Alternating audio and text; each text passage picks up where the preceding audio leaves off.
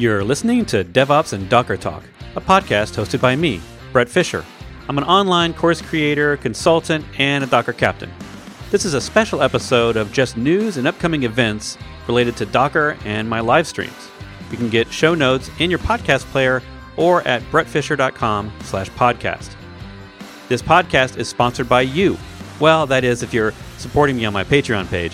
It's now the one stop shop for getting all my updates on everything I'm creating around containers and DevOps. There's something new every week, and it's free to follow me there for updates, even if you're not sure about becoming a patron yet. The link's in the show notes. Okay, it's been two months since the last episode, so you're probably wondering why the gap? What have I been doing? Well, I took a vacation to see the family after the new year. Then I got a cold for two weeks, so I didn't want to sound like this and didn't want to do any recording. And then we got a 10 week old Cavalier Spaniel puppy that we're calling Finn, you know, from Star Wars, of course. But you'll be seeing more of him, I'm sure, in my videos. Then coronavirus happened and some other stuff, and now we're here. So, phew, that's a lot. But I'm back and I've got a full list of podcasts already recorded and ready to ship, and some really cool events coming up that I'm part of that I'll want to talk to you about for a minute. The first one is today I'm recording this on March 13th. Next week, on Thursday, March 19th, I'm having a special episode on my live show, you know, the typical Thursday thing I do. And it's going to be focused around Swarm in 2020. Now, you might have written off Docker Swarm, and for a few minutes there, I was kind of wondering if I was going to have to too.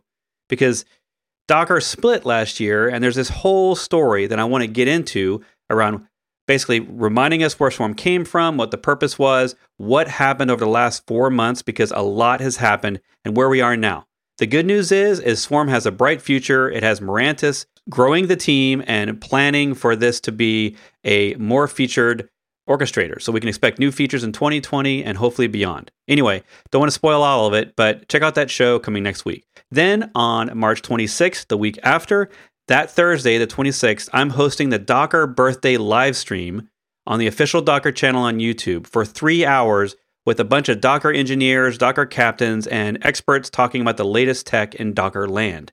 So I'm super excited about that as well. You definitely want to check that out and be a part of the YouTube live stream for that to ask questions. I'll have more updates on both of those on my Patreon page as I get the information. Also, you may have heard months ago that DockerCon is going digital this year and I've been working with the team for months on the live stream conference that we're going to have. It's super cool. Where I just I almost can't sleep at night. I talk so much about it and I get so excited. So I really hope that you will make some time later this year. We're going to have all the information coming up in the next few weeks. Not a whole lot is final on paper, so I don't want to give you any spoilers that may not be true, but we got some pretty cool tech and some pretty cool stuff going to happen. So I'm hoping you'll be involved and sign up for that and join us on the DockerCon virtual live stream day. We're going to basically be doing an all day um, thing. And like I said, more stuff to come. Lastly, Docker has released their first ever public roadmap, including all their open source tools like Docker Desktop, Docker Engine, Docker Compose, and the rest.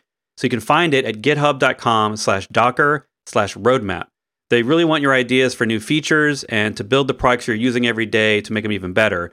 So here's your chance to get involved and to fix the things you don't like and to add the features that you don't have yet. So links are in the show notes to get that stuff. And I definitely suggest you take it out because it's the first time we've really seen a glance into what Docker's planning over the next months and possibly even up to a year in the future.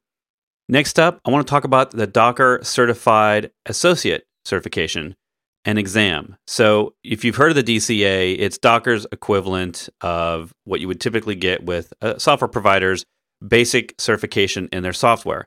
And we don't technically today have a Docker only certification because the DCA was always designed to be around Docker Enterprise. Yes, it did test you on the basics of Docker command lines and some swarm commands, but it was really designed for the enterprise where they were using the Docker Enterprise product and they were using DCA, the registry product, and UCP, the universal control plane, and all these different things that were part of the paid offering.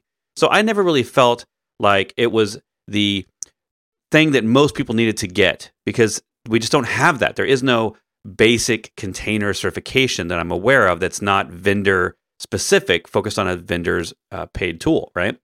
So the DCA was technically moved to Mirantis during the Docker split, and they took that over because they took the Docker Enterprise product, so it would make sense that they took the certification for it. Now, we weren't really sure over the last three or four months what was happening with that certification. And if you're someone who paid attention to Docker Enterprise versions and the DCA exam itself, you knew that that exam was quite out of date. It was actually several years out of date and it really needed to be updated for the modern version of the Docker Enterprise platform that includes Kubernetes.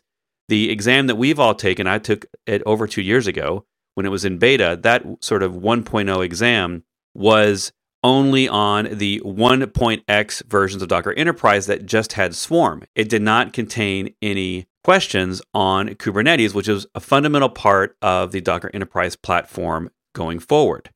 So, what happened here in March 2020 was the exam was silently updated to now include different kinds of questions and include the updated Docker Enterprise tooling, which means Kubernetes questions about pods and services and the like. So, in the show notes, you can get some links to the updated exam prep guide that Docker itself and Mirantis have updated. Technically, at this point, this is all Mirantis is doing. It's not really anything that I've gotten anyone at Docker to say that they're involved with. And as far as everyone knows at Docker, it's purely on the Mirantis side for this exam. But it's being marketed as the Docker DCA. And you find out this information on the Docker website. So it's quite confusing right now. But if you're considering taking the DCA, here's a couple of things I recommend. One, every study guide on the internet is now obsolete. Everything you've looked at, including my own courses and any other stuff out there, is obsolete unless they've been updated after March of 2020 to include the Kubernetes updates to the Docker Enterprise platform. And two, I wouldn't even recommend the DCA at this point unless you are specifically going to go for a job that's using Docker Enterprise platform, or if you're thinking of using it in your current company and maybe you're weighing that against other platforms that you can buy that run Kubernetes. So for a lot of my students, they ask me, should I take the DCA? Should I go for the Kubernetes exams? And I would say, because the Kubernetes exams are based on open source tooling and they're maintained by the Linux Foundation, I think they're generally more useful if you don't know what certifications you're going to need in the future to me, it's kind of like going and getting AWS certifications when you really don't know what cloud job you're going to get. AWS is the most popular, so it's probably the best thing to do until you know exactly what you need for that job, right? If you're going to go apply for a job that has Azure requirements, then you might want to rush out and get Azure. But generally, the AWS ones will prove that you know at least one cloud, right? I have no idea how many people have taken the DCA. I definitely know a lot of my students have taken the original 1.0 exam, and it has helped them get jobs that were focused specifically on Docker.